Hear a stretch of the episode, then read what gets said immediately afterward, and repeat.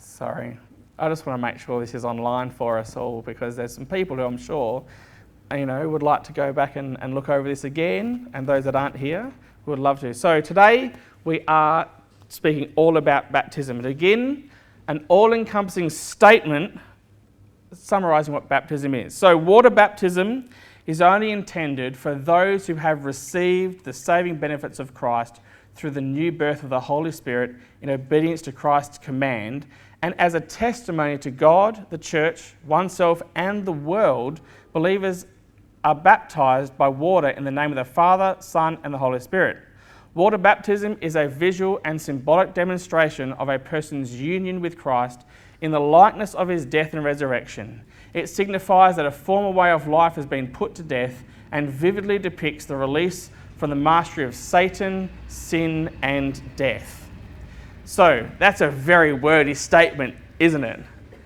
And for most of us, it probably just went straight over our heads you know, it's so jam packed, but I hope that as we go through this morning, each element of that will be a little bit clearer. clearer. So, what is baptism? Well, it's a visible symbol of invisible grace. It is a discernible and tangible representation of both the invisible realities of the gospel and the Spirit's application of this gospel to our lives. Through baptism, believers have an opportunity to remember God's goodness and grace, especially as revealed in the person and work of Jesus Christ. Baptism pictures Christ's death and resurrection and our participation in his death and resurrection through union to him in faith. as we enter into the waters or watch another do so, we're reminded that, that Christ was crucified and raised from the dead, and that we too have died to the old self in order to live for Christ. Now, what we believe about baptism will certainly affect how we perform it. And so it's important that we try to answer some of the basic questions today and delve fully into baptism as the Bible presents it to us answering questions like who should be baptized? When should we be baptized? How should we be baptized? And I hope that we answer those questions today. Let us pray. Dear Heavenly Father, we thank you for your word that is a light unto our path, that guides us and that informs us and instructs us. And this morning, as we look at your word, Lord Jesus, I pray that you'd speak to each one of us and that you'd bring unity and that you'd uh, encourage each one of us today, but particularly we do pray for, for Michael and for John as they make this commitment today and, and, and in obedience to you, follow your command in Scripture that says to be baptized. And so we just thank you that uh, we have this joyous morning this morning to celebrate baptism. Amen. Okay, so it's a visual and symbolic demonstration of a person's union with Christ in the likeness of his death and resurrection. It signifies that a former way of life has been put to death and visibly depicts the release from the mastery of Satan, sin, and death. That is a glorious thing to celebrate, right? But I want to tell you what baptism doesn't do. All right? Baptism does not save you though grace is mysteriously mediated through baptism, it's not saving grace, but rather sanctifying grace. It's grace that helps us be more conformed to the image of Christ as we obey Him in the call to be baptized. And second of all, baptism is not necessary for salvation. Without in any way diminishing the duty and delight of baptism for a believer, I think it's also important that we warn against the thinking that might suggest that salvation is dependent upon baptism. The gospel is one of salvation by grace alone, through faith alone. So it's not that baptism is superfluous, but it's just not necessary. It's not one of the, the things that must be done for salvation. It's great to do it in obedience, though.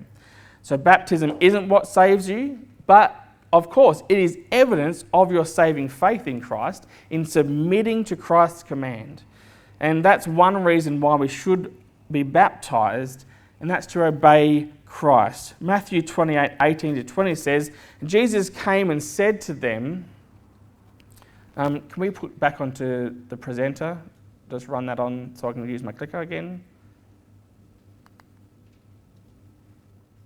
There we go. Thank you.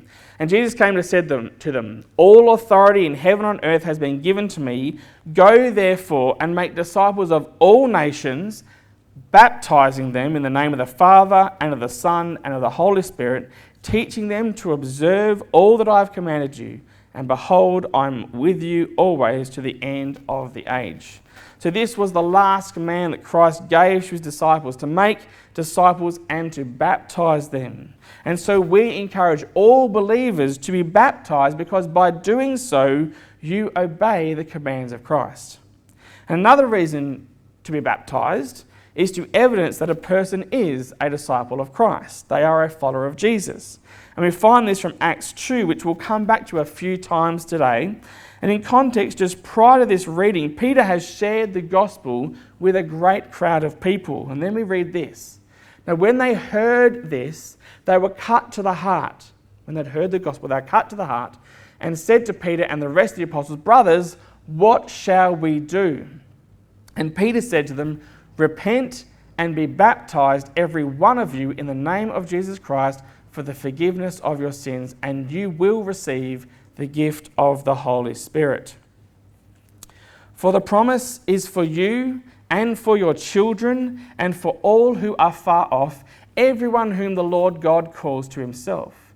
And with many other words he bore witness and continued to exhort them, saying, Save yourselves from this crooked generation. So those who received his word were baptized, and there were added that day about 3,000 souls those who heard the gospel, those who received the gospel and were saved by the gospel, were saved that day. 3,000 of them. Baptism is an event that they would remember for the rest of their life as evidence in their living memory of the moment that they came to a saving faith in Jesus Christ. A marker, if you like, a line in the sand moment a monument in their memory of their saving faith in Jesus. And for many, that remains what baptism is for them today. And it's certainly worthy of celebration. And the third reason why is to follow the example of Christ. Acts 22 16. And now, why do you wait? Rise and be baptized and wash away your sins, calling on his name. In this passage, Paul is recounting his encounter with Jesus on the road to Damascus, where Jesus met him. And Paul repented of his sin and became a follower, a disciple of Jesus Christ. And Jesus' command was to not wait, but to be baptized. And so, another reason why is to follow the example and command of Christ. See, baptism is not merely a responsibility but it is a privilege. We have the opportunity to evidence our trust in and love for our King through obedience in baptism.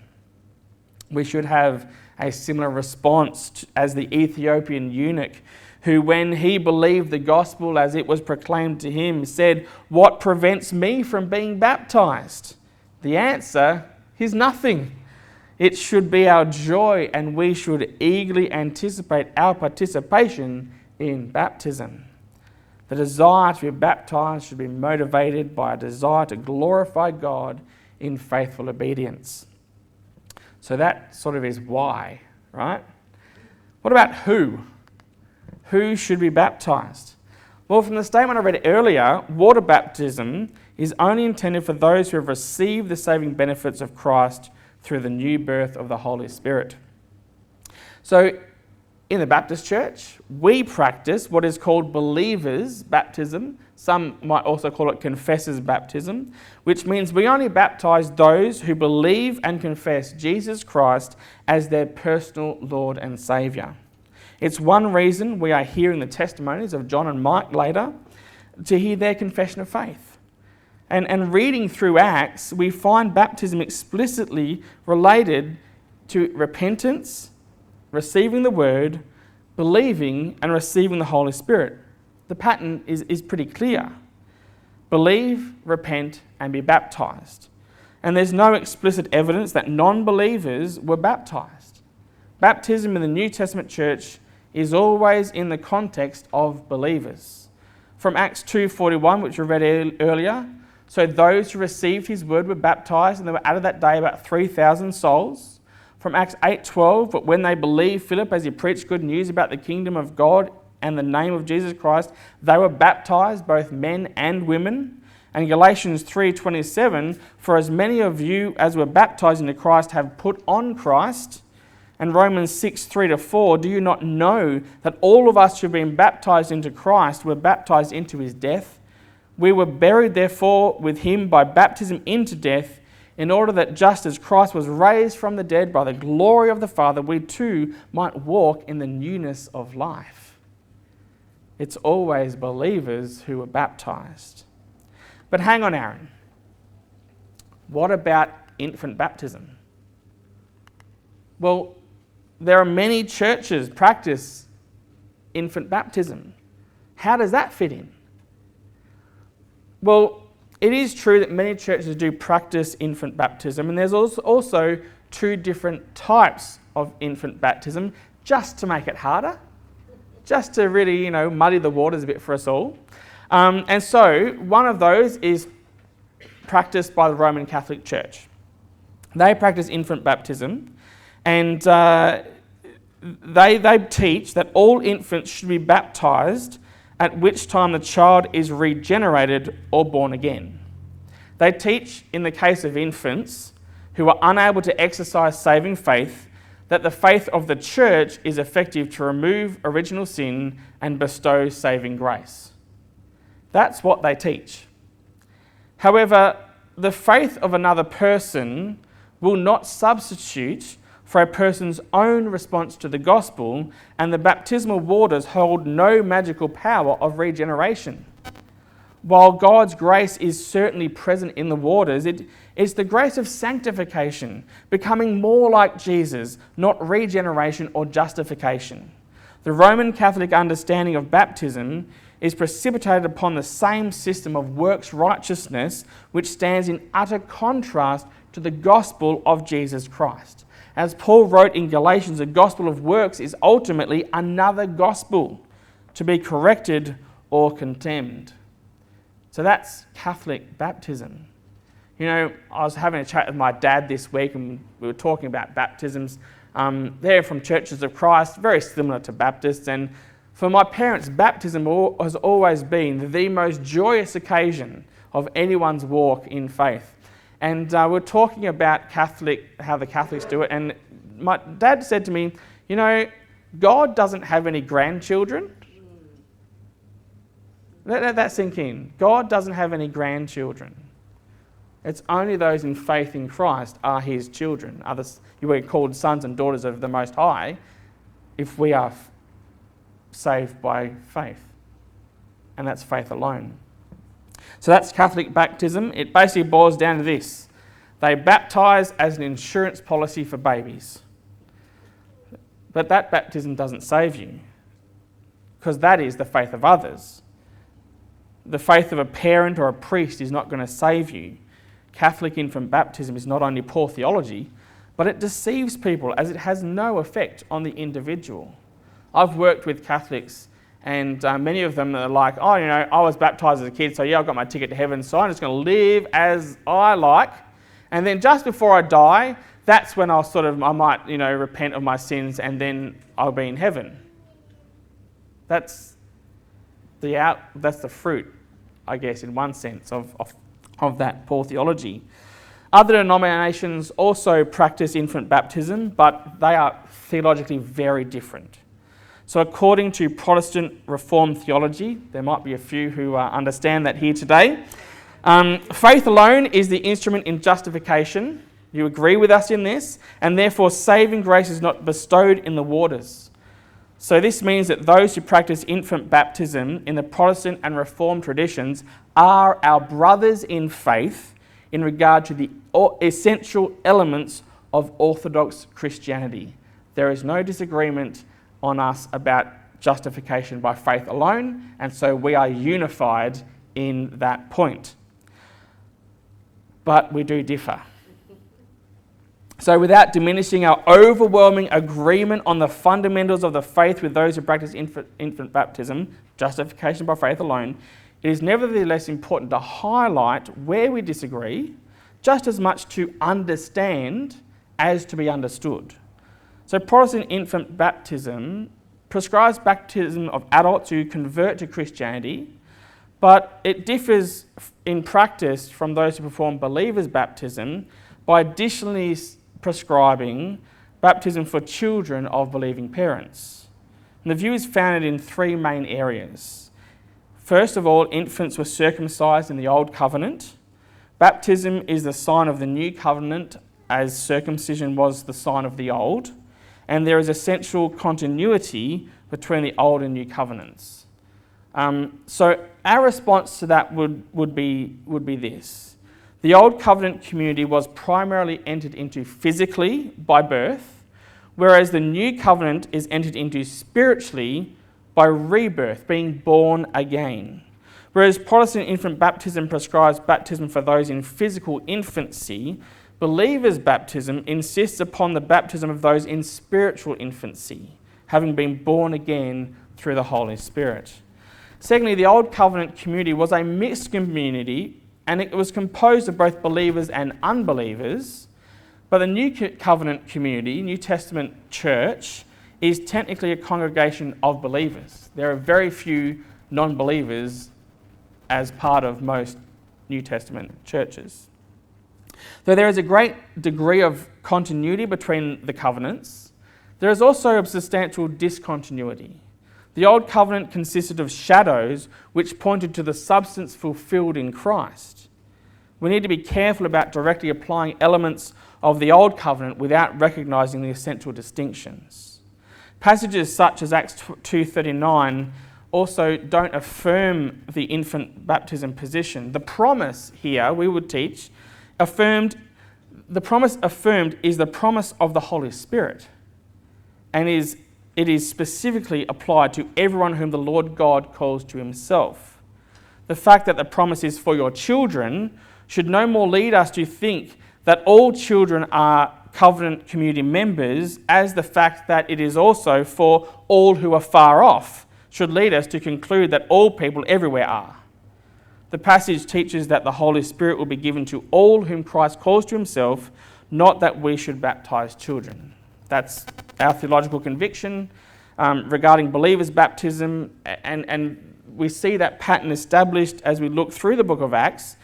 And the pattern is believe, repent, be baptized. So I just want to quickly go through the passages on baptism in Acts and the descriptions given by those who were baptized.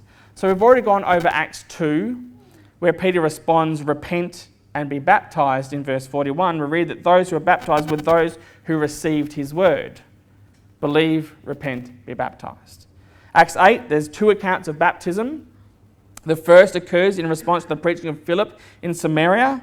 In verse 12, we read that many were baptized when they believed Philip as he preached good news about the kingdom of God in the name of Jesus Christ. Believe, repent, be baptized.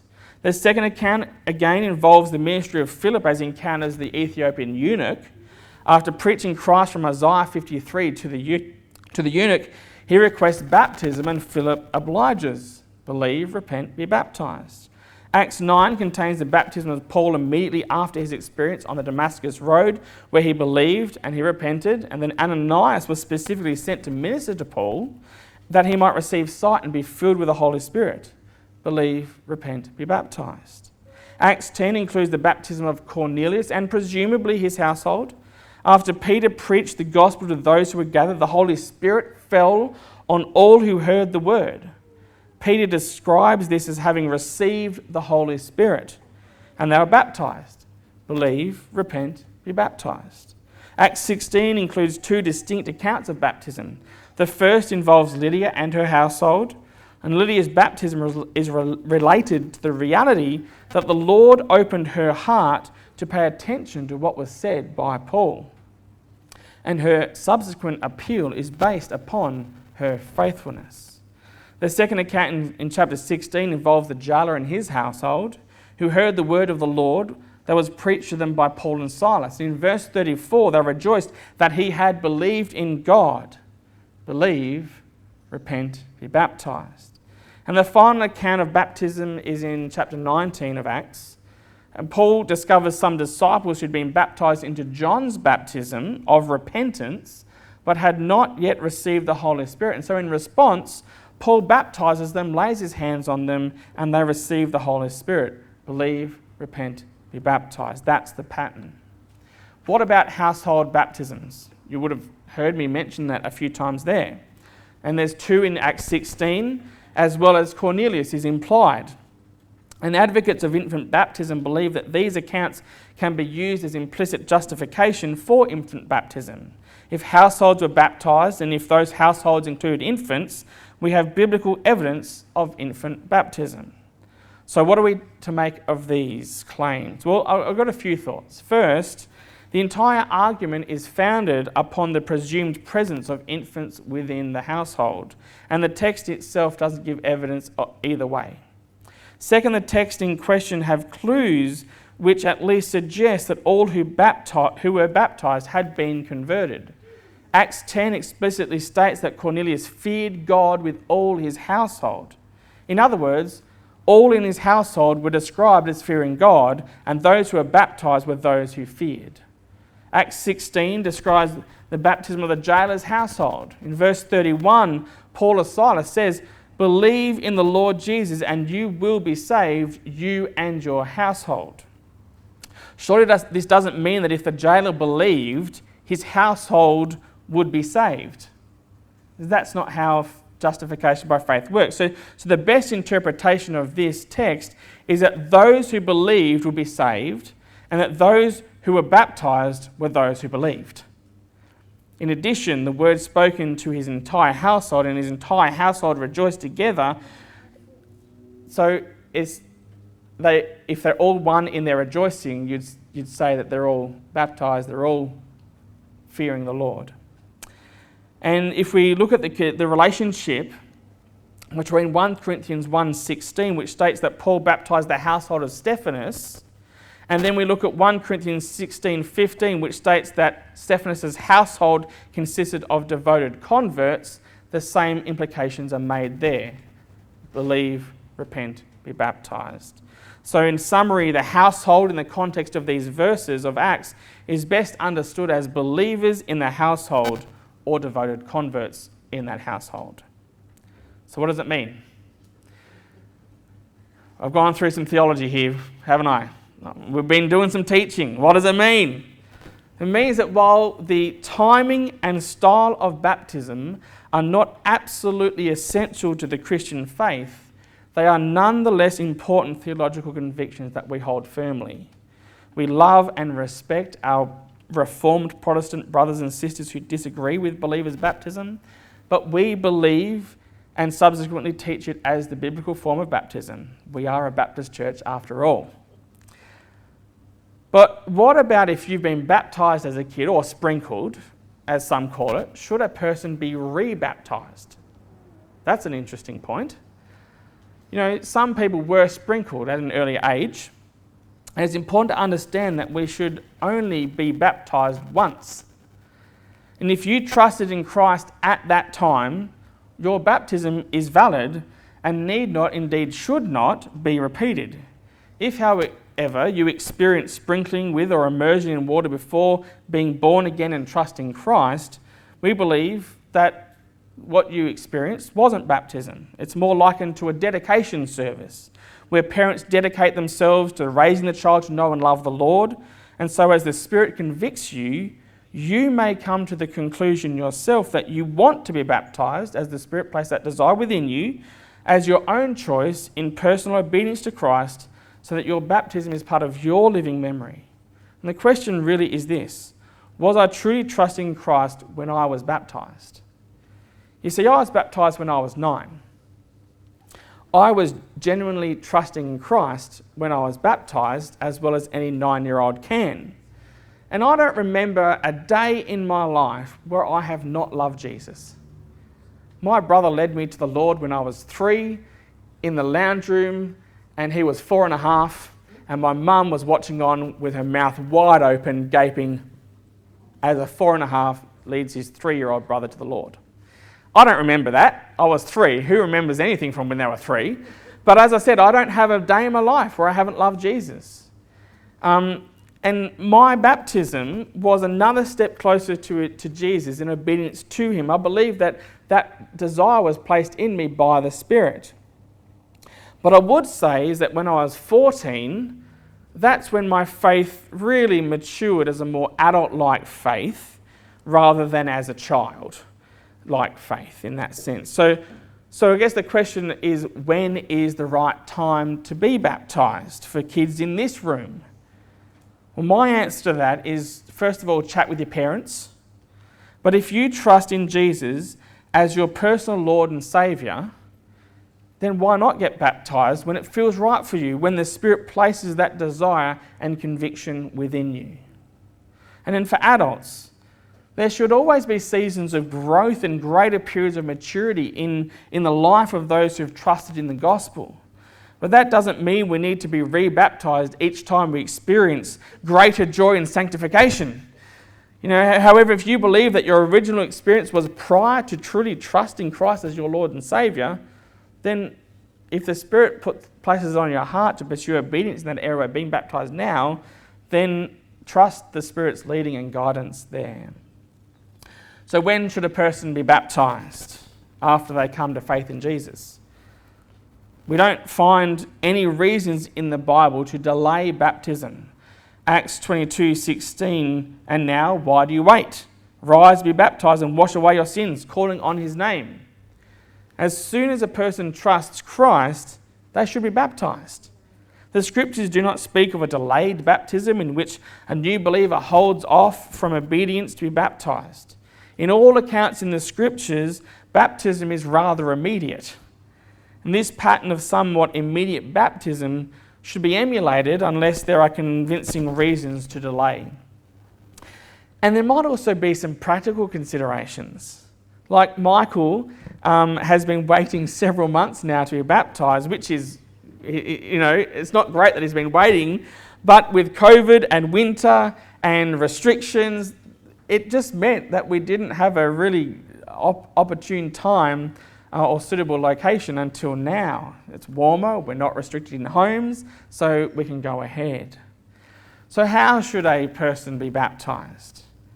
Well, though other denominations and local traditions might practice pouring or sprinkling water, we practice baptism by full immersion. And here are the reasons why. First, the Greek word baptizo literally means to plunge, submerge, or immerse. Our English word baptism is a transliteration of the Greek baptizo. Baptizo was used in Greek literature to describe the act of immersing something in water or another liquid, and it later became the technical term that referred specifically to the Christian ordinance of baptism. And secondly, the representation of union in Christ's death and resurrection is best expressed through immersion. The symbolism of burial in that place of being placed under something. You know, and likewise, resurrection is accomplished by coming out of something, whether grave or tomb. Immersion best symbolizes this reality by placing the believer under the water and then bringing them out. Colossians 2:12 having been buried with him in baptism in which you were also raised with him through faith in the powerful working of God who raised from the dead. And Romans 6, 3 to 4, do you not know that all of us who have been baptized into Christ Jesus were baptized into his death? We were buried, therefore, with him by baptism into death, in order that just as Christ was raised from the dead by the glory of the Father, we too might walk in newness of life. So we practice full immersion as a closer picture and symbol of being unified with Christ's burial and resurrection. So, where should someone be baptized? You know, the Bible doesn't give us any prescription on where. It, it's, it's basically the prescription is where there's water. Um, and we prefer to practice baptism in the context of the local church in order to allow the congregation to celebrate together in a person's act of obedience and submission. You know, I'm hoping that in the near future we might even have our own baptistry here at the church, but for now we can use my pool. Um, we could also use a creek or the river. It's, you know, there's no, you know, I know plenty of people that on the coast go to the beach. So, we've had a, a pretty deep dive into baptism, haven't we? like the pun? Sorry. Um, but it is one of the most joyous days of a Christian's life. It is something to celebrate. The public declaration of faith in Jesus Christ and being united with Him in His death and resurrection. And now I want to extend invitation to anyone who is feeling convicted today and wants to be baptized. Why not? Why not? You too can be baptized today. There's no reason to delay or wait. If you want to obey the commands of Christ and declare your faith, then why not do that today? Why not join with John and Michael? If you want to do that, then, you know, just shut, shut up your hand right now. You know, everyone's looking. Um, it's a declaration of faith. Emma, wonderful. Do you want to be baptized today? Well, let's do that. Yes, awesome. How wonderful. So, I know also, uh, having spoken with, um, with Hunter, Hunter made a decision for Christ at the end of last year in one of our services. And yesterday he said he too wanted to be baptized, but he wants to do it when his mum can be here, and she can't today. So we're going to schedule another baptism service in February or March. We'll work out a date. Um, so if the Spirit is leading you and convicting you, want to be baptized, then we can do that in February or March. We'll work out a date. Um, and so if you're, if you're like, yeah, I do, but I don't want to put my hand up today, all right, you've got a few weeks. All right, we'll baptize, we'll do another baptism service in February or March sometime. Um, so uh, I would like to now, as we end this very in depth message on baptism, I'd like to, as I mentioned earlier, give an opportunity to hear testimonies of both John and Michael and Emma, if you're up for it. Love to hear your testimony too. Um, to share, as they share their confession of faith in Jesus Christ, and we celebrate them in that.